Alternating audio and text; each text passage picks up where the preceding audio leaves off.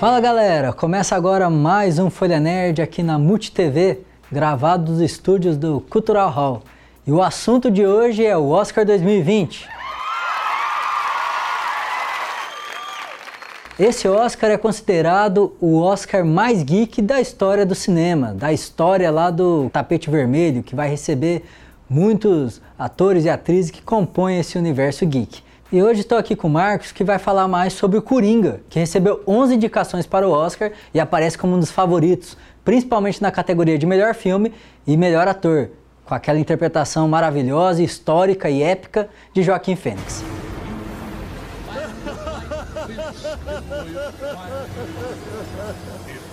Qual é a graça? Esquisito! E aí, Marcos, o que, que, você achou do filme, né? Que foi arrebatador no cinema, né? E aí, Rafa, tudo bem? Bom, gente, esse é um momento realmente histórico para o cenário geek, né? Para o cenário das histórias em quadrinhos, dos filmes baseados em história em quadrinhos, é, onde é a primeira vez que um filme recebe tantas indicações, 11 no total, né? O filme do Coringa, né? Interpretado pelo Joaquim Phoenix, que, na minha opinião, assim, não tem como não ganhar o Oscar de melhor ator. Joaquim Phoenix estava impecável na atuação dele. É, é, é, não tem como. Disparadamente, os, os outros concorrentes não chegam nem aos pés assim da, da atuação e já é certo que ele vai levar. Até porque a gente já viu algumas premiações que vieram né, acontecendo antes do Oscar e o Joaquim Phoenix rapelou, levou tudo para casa. É, Globo de Ouro, outras, outros festivais que, do cinema, o Joaquim Fênix foi ovacionado pelo público que acompanhou o filme, né? Um dos concorrentes que pode acabar com a festa do público geek, do, dos fãs da, do universo nerd, né? É o Irlandês, que é um, um filme do, da Netflix com mais de três horas de duração, sob direção do Martin Scorsese, que deu uma alfinetada nos, nos filmes de super-heróis recentemente. É um filme que conta com elenco com Robert De Niro, Al Pacino, Joey Pesci. É um filme que pode acabar com a, com a festa aí geek na, na noite do Oscar, né? Oito indicações, né? Mas tudo indica que o Coringa deve levar mesmo muitos prêmios e ser um dos principais filmes da noite. Tem algumas categorias que você acha que, além de melhor ator, melhor filme, que dá para destacar o Coringa como roteiro, é, trilha sonora, a própria figurina, maquiagem. O que, que você achou desses, dessas outras categorias, Marcos? Olha, eu acho que o Coringa ele tem assim alguma, como eu disse, são 11 indicações. Se ele levar só uma, como eu disse, a, a do melhor ator, é pouco por ter tido 11 indicações, né? Então eu acredito que as, as categorias de melhor figurino pode ser que ele concorra bem e na categoria de melhor roteiro adaptado por quê? Porque, como eu disse, é uma história, de, uma história em quadrinhos adaptada para o cinema.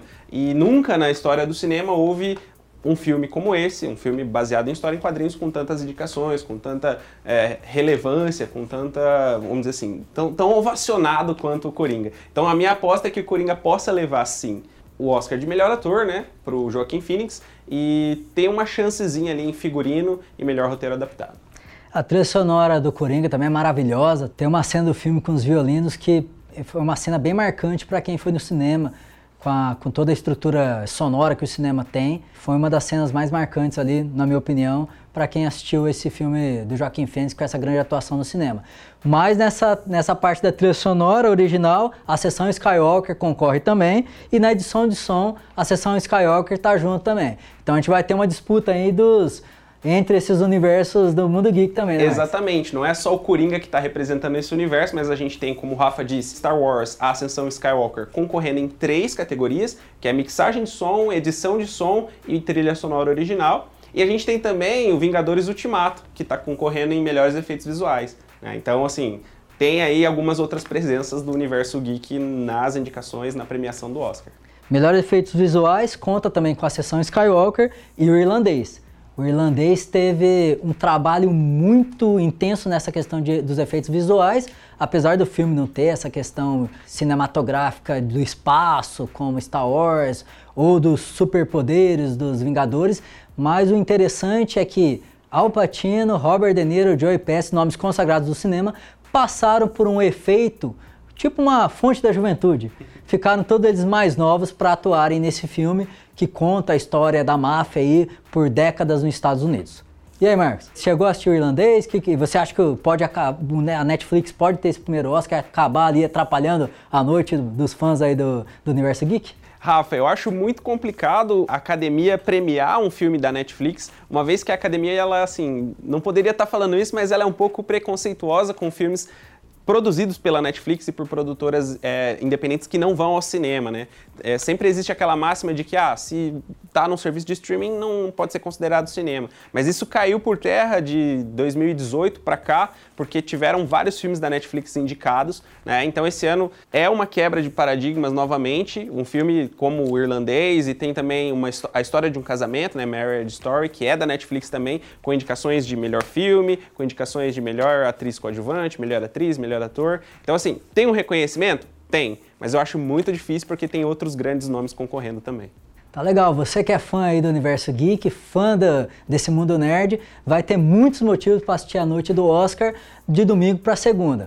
Dormir é para os fracos e vamos acompanhar aí a, essa noite de indicação e de festa lá no Tapete Vermelho. Valeu por acompanhar a gente até aqui, até a próxima. Valeu, gente, um abraço e até o próximo episódio.